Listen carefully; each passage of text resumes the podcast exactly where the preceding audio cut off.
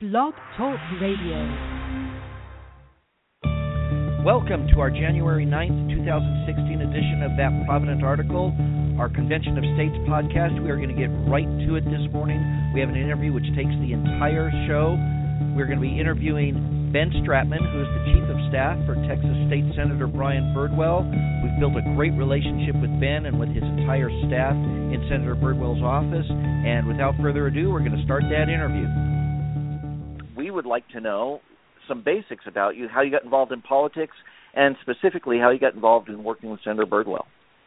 Well, thanks, Paul. I'm uh, really looking forward to our conversation here together today. Uh, so, sure, I, I got involved in uh, Texas state politics really uh, from a, a family friend. I'd grown up uh, a former uh, a boyfriend of uh, my sister, who's uh, six years older than me, had worked in Governor Perry's office and interned uh, for Governor Perry for a long time, and actually then got brought on to First Lady Anita Perry's staff. Uh, this was back in 2003 that he got brought on, and in 2004 he said, you know, come out, uh, try an internship. Let's see, uh, see what you think of it. I think you might be a fit for this. And I kind of thought he was a little crazy, but I tried it and had a little bit of fun working in the the governor's economic development office. I did that in 2004, and then tried it one more time in 2005 and worked in the communications shop for uh, then agriculture commissioner Todd Staples enjoyed that. So I dove back into the pool one more time and tried the federal t- uh, uh, route and worked for Senator Kay Bailey Hutchison in 2006. Um, after that, and after graduating college, I, I went on and got a job with the Lieutenant Governor, former Lieutenant Governor David Dewhurst. Uh, began work for him in early, uh, very early 2009. Was with him for about two and a half years. Uh, then eventually joined uh, Senator Birdwell's staff in January of 2011 uh, became his chief of staff in 2012, uh, about May of 2012, and that is the uh, the role I currently maintain, and I have really enjoyed it, and uh, it's been a, a good opportunity to work for a good guy. Anything else in your background? You know, did you just jump in out of the blue, or do you have some some schooling background, some education that pointed you in this direction? Well, I'll tell you what when I was at Texas State University, I'm a proud Bobcat uh, and a, an Austin native, so just down the road. But when I was at Texas State, I, I ended up studying political science and public relations. I did a double major, and you know, I'd like to tell you, Paul, uh, some flowery story about how I got involved and and the educational background that I have that prepared me to do this. But I'll be honest with you, uh, politics is sort of a uh, sort of an interesting game. It's uh, politics and policy alike, the two of which uh, often overlap. Um, you don't have to have a particular degree or, or education level. It's really about getting in and being willing to learn and understand uh, the processes and how things work. Uh, best example I can give you is you know we're working on an issue uh, this week in, in Falls County. Uh, well, you know Falls County, of course. We've had some uh, some water containment and uh, contamination issues down in Falls County. And had you told me 10 years ago that I'd be working on a, an issue related to uh, water skid pumping and uh, dechlorination and things like that, I, I would have looked at you like you had two heads coming out of your neck. But you really kind of learn to go with the flow, uh, if you'll forgive the pun, and and uh, get involved in a bunch of different uh, uh, uh, varieties of policy areas and political areas, and really just be open to trying to be a sponge and taking as much information as you can. So I guess to to the question about you know how I got in and the education aspect of it, I I, I did what I did in college, and then really just tried to open my ears and my eyes and, and do a whole lot of learning in between. And I've done okay so far. Not certainly not the best, but hopefully not the worst. Well, and that's certainly the foundation of representative politics, right? Where we they are representing people who are experiencing life across the gamut, not just in one little focused area. So you end up having to do things like that, learn about what's going on in this particular person's circumstance or geographical area. That makes sense. Oh, absolutely. Um, I think I get a different answer on this question depending on who I ask because it really depends on how a staff runs and how a, a legislator runs their office. So the responsibilities of, of a senator's chief of staff, and it, this is going to be from your perspective, obviously. Sure. So you're exactly right, Paul. Every office is different, and of course, even outside of our particular offices within the 31 state senators in Texas, it becomes different in uh, different levels of government too. The chief of staff for a state representative versus a United States uh, um, uh, member of the United States House of Representatives or a United States senator, it's all very different. Um, you know, in our particular office, my job as chief of staff for Senator Birdwell first and foremost involves guiding our staff. Uh, we have uh, in our lowest points we have uh, between six and seven staff members, and the, the sort of the quieter non-session seasons, if you will. And then in our peak points, typically during the legislative session, uh, counting our district offices and committee offices to which Brian's been assigned, uh, and, and interns and, and scholars uh, and alike, we've got typically between 14 and 15 people that I'm trying to uh, herd like cats. And so that's sort of my number one job is to make sure that everybody, uh, from the interns all the way up to our, our senior most staff, are doing their job to uh, fulfill their functions and serve the citizens of Senate District 22.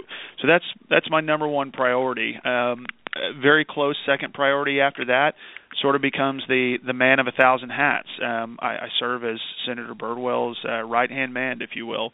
Um, I you know I whether it's just the little things like uh, communicating on a, a daily basis, multiple times a day on the telephone, and, and talking through issues big and small, all the way up to the major issues like making sure that we've got uh, you know appropriate uh, paperwork filed and and uh, uh, you know processes uh, undertaken. I kind of wear all the different hats that he needs me to wear to cover a lot of different areas and issues, and try to serve as as his counselor, um, his his you know senior advisor, and um, you know probably the biggest role there, especially during the legislative session, is I have to play devil's advocate a lot. Uh, we have a in our office a legislative director who is uh, Brian's uh, number two staff member, and and uh, you know Anna, of course, you've met her before, and Anna's mm-hmm. job is to uh, cover all the policy areas and make recommendations and obviously manage the policy staff. And then my job when we review those issues before any votes come up is to, uh, like I said, play devil's advocate and try to find as many holes uh, in an issue as I can to make certain that before we go out and he casts a vote, he's known every side of an uh, of an issue, every angle of an issue, and really how it's going to affect the people that he serves, not just in his district, but also in the state as a whole. And that's something that's really important to him. It's it's part of my job that I take pretty seriously. So I'd say those are those are kind of the two two or three big things that I do. Okay, um, I'm going to follow up on that. Really, a, a couple things. First sure. of all, as far as just your your staff, uh, I just want to say this public, publicly: your staff is unbelievable um, and, and we've told that we've told that to Brian before as well, and and especially uh, Megan and Liz, who are like right at the front, and you know, I, I think I think Megan is probably your guy's secret weapon as the doorkeeper there, the gatekeeper. She's pretty darn good. Because I can't imagine, and I I know I'm sure you get people who get fairly irate about some issue, but I just can't imagine them still being irate after they speak with her. she she does have a calming temperament. No, you, you, I appreciate you saying that, Paul. That that means a lot. I know to Senator Birdwell, and it certainly means a lot to me for having you know hired the the overwhelming majority. In fact, only only two of our folks remaining on staff are people that I uh, have not uh, hired. And so yeah, it's it's a great team. A really uh, a really tightly knit team. Uh, we we are a lot like a family and uh, or or a military unit, as Senator Birdwell likes to say, and uh, we we work very cohesively together. We're fortunate, uh, and I think, frankly, if I may be so bold, the the citizens of Senate District 22 are fortunate to have a great team like this, um, doing what Brian's having them do uh, on a day in and day out basis. We're we're real lucky. Well, I can just say as a constituent, it is it is very apparent, and having gone through multiple offices at the Capitol, um, your staff is is outstanding, just just outstanding. Um, well, I love hearing that. I also wanted to, yeah, I, I also wanted to follow up on the playing the devil's advocate. What are some of the things you do to uh, bone up for that? To, to study up how how am I going to be able to challenge, you know, Senator Birdwell and some of the ideas that he might hear? Sure, that's a great question, Paul. Um, again, it really is the devil's advocate role. Um, like I said, what I've got to do is, I mean, let's take any issue. Um, you know, let's say it's an issue on, uh, we'll take water policy. We sort of talked about that briefly on on what's going on in Marlin and Falls County. You take a water policy issue. Well, you know, we can look at a water policy issue and, and really look and let's say we've got something in Hill County just south of you uh, as a resident of Johnson County you look at Hill County and you've got Lake Whitney a Corps of Engineers lake up there and we can really uh, uh, tightly narrow our focus onto okay, how is this issue, how is this legislation going to impact Hill County and the people surrounding Lake Whitney? But then we've got to be able to take a step back and say, well, how's that going to affect also everyone in the district? And then really you have to take a further step back and look and say, are we making the right decision for the state of Texas as well? Um, obviously, his first and foremost priority are the citizens of Senate District 22, but um, he takes very seriously the uh, the role and responsibility that comes of one of uh, of only 31 senators in the state to make sure that he's not uh, taking a vote that is going to negatively impact the rest of the state. Um, it's his job to to represent uh, the state along with those other senators. And so, when that coming back to your question about my job and, and, and boning up to be the devil's advocate, I really have to look at all the possible uh, pros and cons of every issue and try to think of uh, uh, what we could not be seeing, what we could be missing, and making sure we've looked at all the angles to make sure that's the right vote. A lot of times when it's legislation of his own, if he's pursuing a, a particular bill or an amendment and pushing an issue, uh, the devil's advocate role becomes even more important because I try to prepare him for the debate by putting myself in the shoes of uh, of an opponent of his, whether it's a Democrat or a Republican or or uh, maybe both, uh, an opponent on an issue, and try to think through every possible question or or uh, inquiry that they might have, an argument they might make, and prepare him to be able to push back on that with with the facts and the data that we have that support uh, the good le- legislation that he puts forward. So it's a it's a tough job, but it's a really important one too. Okay, this is a perfect segue going into the next next section. Of course, with this is a convention of states podcast, so we're gonna right. we're gonna start narrowing our focus there. Senator Birdwell, four years ago, and, and you began with his staff in 2011. He was opposed to the Article Five bill that came up. I, I assume it was probably a balanced budget bill. I know. I, I know. I read through some of the actual uh, discussion during that session. I, I went ahead and pulled up some of that discourse that was going on, and it, um, there was actually pretty good defense for Article 5 by the uh, previous senator who was in that district.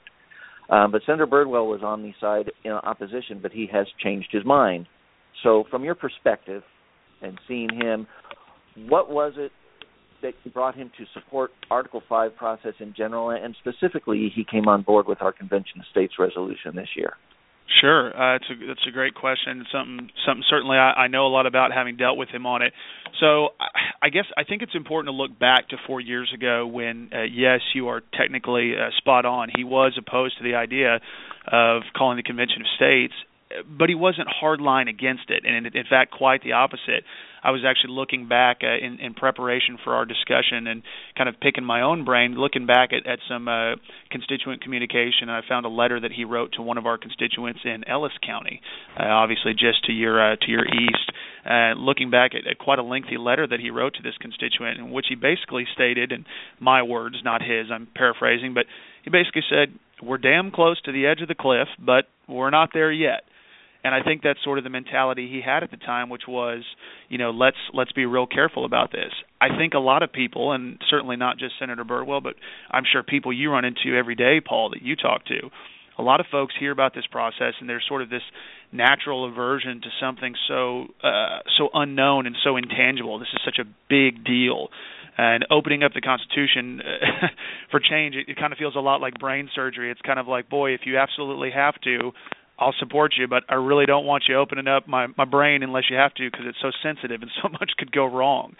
So I, I think you know, as as you personally know, Paul, where where he's at now, um, he has come around on this issue and and uh, moved just to the other side of the fence because, like I said, he was never a hard line against it.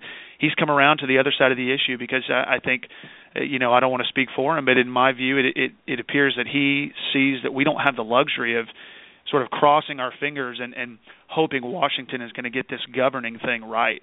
Uh, you know, frankly, too much has gone wrong, uh, too consistently, and, and for too many years. Um, you know, as a 20-year veteran of the Army, he's got all these military sayings. You've you've heard him many times before, and you've heard us tease with him before. But he's got all of his military analogies and sayings, and one that he almost always uses when he talks about the Article Five issue is that you never take a weapon system off the table. And what he means by that is if you take something off the table, if you say we won't do the following, this is our line in the sand and this is where we will stop fighting, your enemy or uh, your your opposition knows to go just one step further than that. And so you know he he looks at this issue and thinks okay if we push back against the idea uh, of even giving the states the opportunity to lawfully call for a convention we've basically flat out told Washington hey we are openly and, and blatantly throwing away our only option to get you back in line with the demands of the men and women who elected you.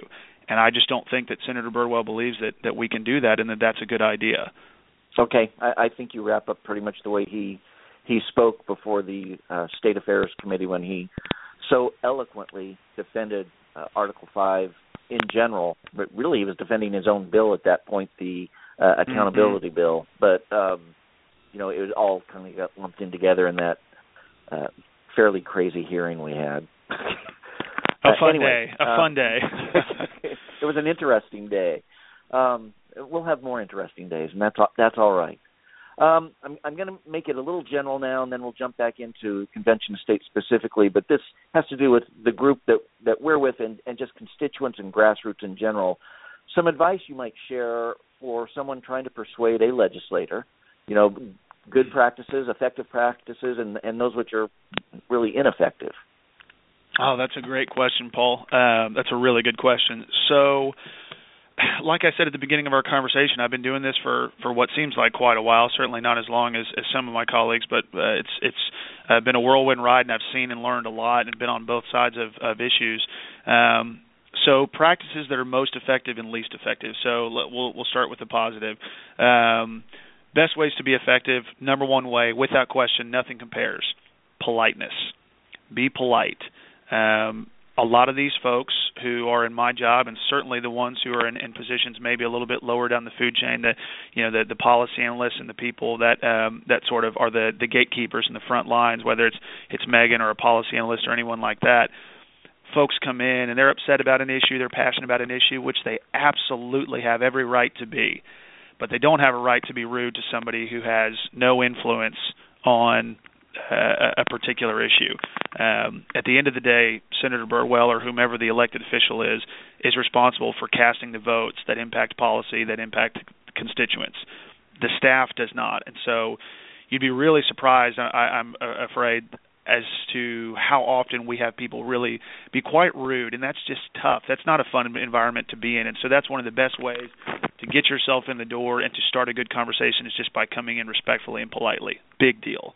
Um, after that some of the some of the you know secondary things that are almost as important um, brevity uh, as you know, Paul, you've been down here and you've been such a great advocate for the Convention of States and not only Johnson County but for for the state of Texas as a whole.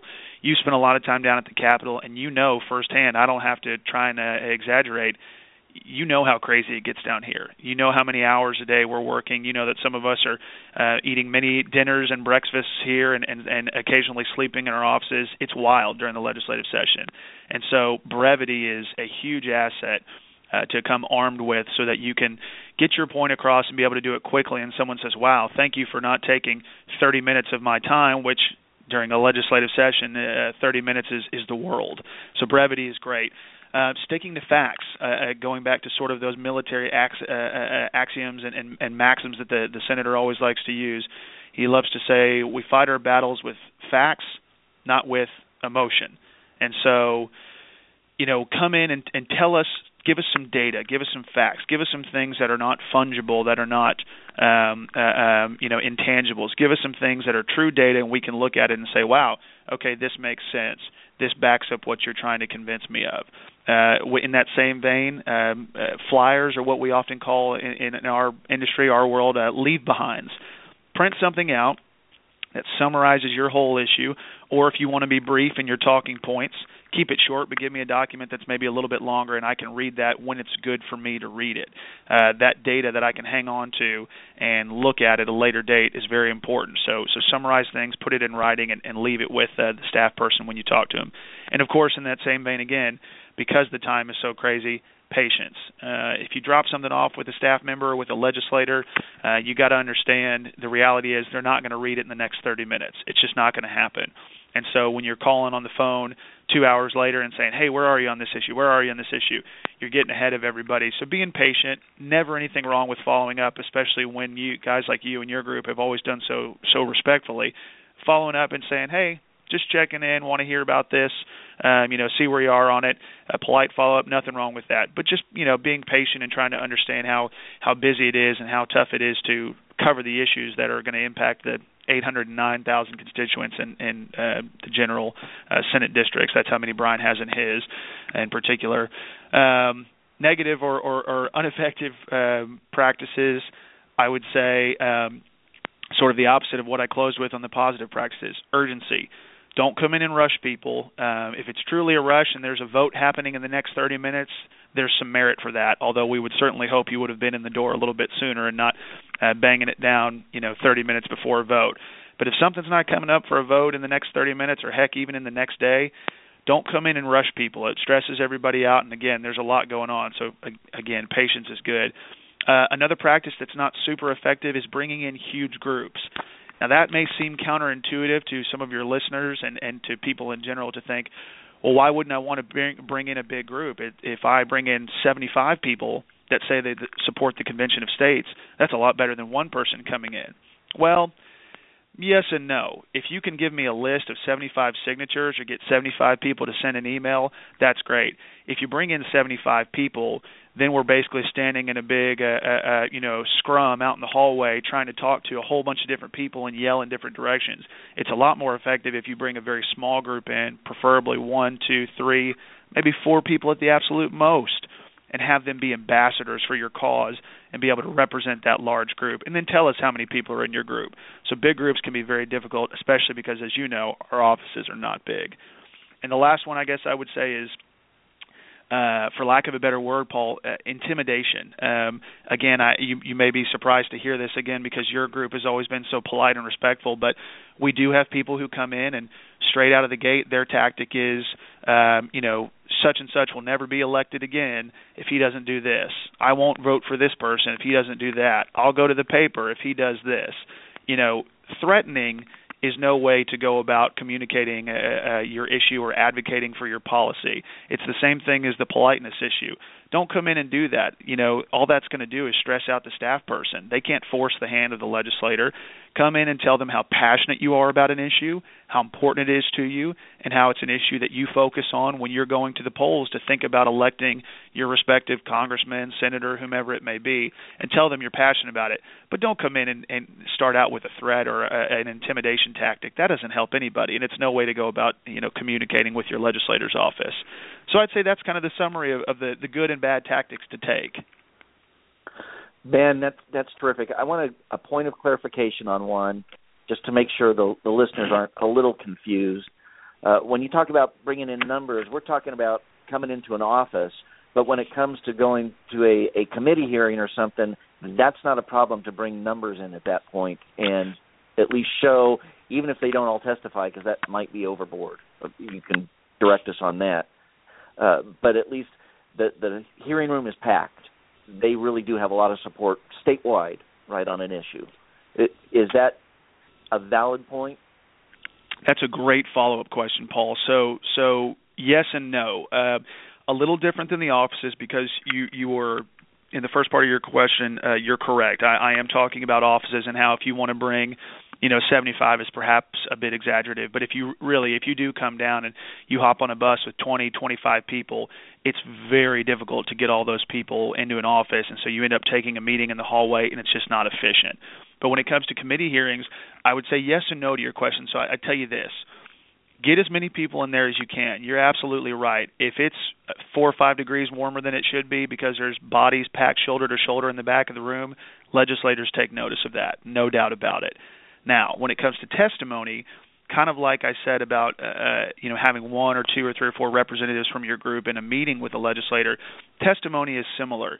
You always want to have everybody sign up and put in their position, and as you know, because you've done it before, you can check a card lo- uh, listing your name, uh, location, or your you know place of residence, etc., and your position on a bill, and that will be read into the record. So that way, they go name after name after name, and hear, wow, all these people are in support of something or in opposition of something having them all testify, I'm not going to tell you it's not effective because that wouldn't be true, but you definitely if, if you come with a big group, you want to have a couple of uh, a couple of uh, ambassadors, a couple of tips of the spear, so to speak, to really advocate succinctly and concisely and factually uh, on behalf of your issue so that way you don't have two or three dozen people coming up and saying the exact same thing with just slightly different right. words. So yeah. All right that's helpful. Now, uh, you've covered a lot about what would, is most effective means from the Convention of States, and and information, sheer number of support. Obviously, we have numbers out there which are astronomical compared to most issues. Consistency, reminder. You know, we we remind consistently by by calling up, and you know, I, I we try and stay in contact, not every day, but you know, couple couple you know every couple months. You guys remember us thinking about us. That's where we're headed. Uh, is that accurate? Yeah, absolutely. It's it's always great to keep a pulse on there. You don't want to disappear in June at the end of the legislative session and then come knocking on a legislator's door in January, uh, you know, 18 months later. That's not a great way to keep in touch. Communicate during the interim, communicate year round and, and talk with your folks. Make sure you're calling them, emailing them, reaching out. Occasionally go visit, just like you said. I think that's great. And, you know, just make sure that you uh you always want to do it respectfully and, and politely, but make sure you push and try to get the answers uh, that you're asking for. It can be tough sometimes to get a staff member to commit to something, but you always want to try and get an answer out of your your legislator. Our office policy, as directed by Senator Birdwell from day one, has always been that we give people truthful answers as quickly and as politely as we can. Now, people don't always like that. Uh, some people don't like that policy because they get a no if they want a yes, and we tell them quickly. But the way we see it, the faster we can give you an answer on an issue, you either know where we are or you know where you need to try to get us to be. And so, communicating with uh, your legislators and, and staying on top of them in a polite but firm uh, manner, that's the best way to go. How can we best help you? And that question is is kind of leading to since we can't do any endorsing of actual actual candidates or, or elected officials. Um, are there things we can do to help show up at at any event if if this if our legislator knows that uh, there's going to be an opposition group there? Uh, is that something that's helpful that you know you know what can you bring some folks down to to help support? Because this issue may come up and there may be some opposition there from another you know and there are some conservative groups that oppose us. You know sure. it, it would be nice to have some of your folks there. Is is that something that that you would a know know beforehand that that might happen, and then b you would you would try and perhaps contact us, and we can try and and get some folks out there. I think that's definitely a possibility. Of course, it's always tough to know ahead of time if a group's going to uh, come and loudly oppose an issue, but I think definitely uh, gathering your folks to support an issue if you know there's opposition coming is a great idea. I'll answer your question a little differently too in saying you're you're asking sort of broadly how you can help and support in, in our office and general issues. The best thing that y'all can keep doing that you do a great job of now, Paul, is educating people on the process. You would be shocked okay. at how many people uh, uh, call us up and, and ask questions about federal issues or local issues, and we have to clarify our level of government at the state uh, the state level. So making sure people understand that process and how we can best help them is really good. It's good for them and it's good for us too. The thing that you said also during this that we need to be better at, and maybe we portray ourselves as being patient. It's extremely difficult to be patient. Oh, sure it is. Oh, sure it is. we. We and and I will I will relay that to the entire to our entire statewide team and everyone that that uh, first of all this is a long process. We there are people who think that you file a bill and and it's done and it's like oh we we hit 34 we should be having a convention. It's like and you don't realize a you got all the steps you got to go through just to get a bill passed. But b even after that we've got years. It's going this is going to be a years long process because there's going to be education once a convention gets called, and then you got to go through ratification, and uh, we're going to have to be patient. It, it's going to be worthwhile, but it's not going to be. You're not going to quick fix it quick. Not going to happen. That's right. And, and when I say patience, of course, that you take that with a grain of salt. Patience to patience to an appropriate degree. I mean, you don't. It's not a. It's not a patience issue of like, okay, I I sent an email, you know, two months ago and I can't get a response, and I've sent follow-ups. That's not you being impatient. That's just someone not responding to you. Patience in the sense of, it's more like pause, try to think about, you know, what exactly is is on the plate of the person or persons you're dealing with, and think, okay. Is is it realistic that they could have replied to me by now? Yes is it, you know, uh, can I wait another day or two? And if you can, you know, give them a little more time. Just patience like that, just because it gets crazy. And of course, it's a little different during the interim. There's, you know, there's a lot going on for, you know, I'm not trying to toot my horn, but there's a lot going on for people like me who, you know, do a lot of stuff not only as as the chief of staff but also doing political stuff for Brian.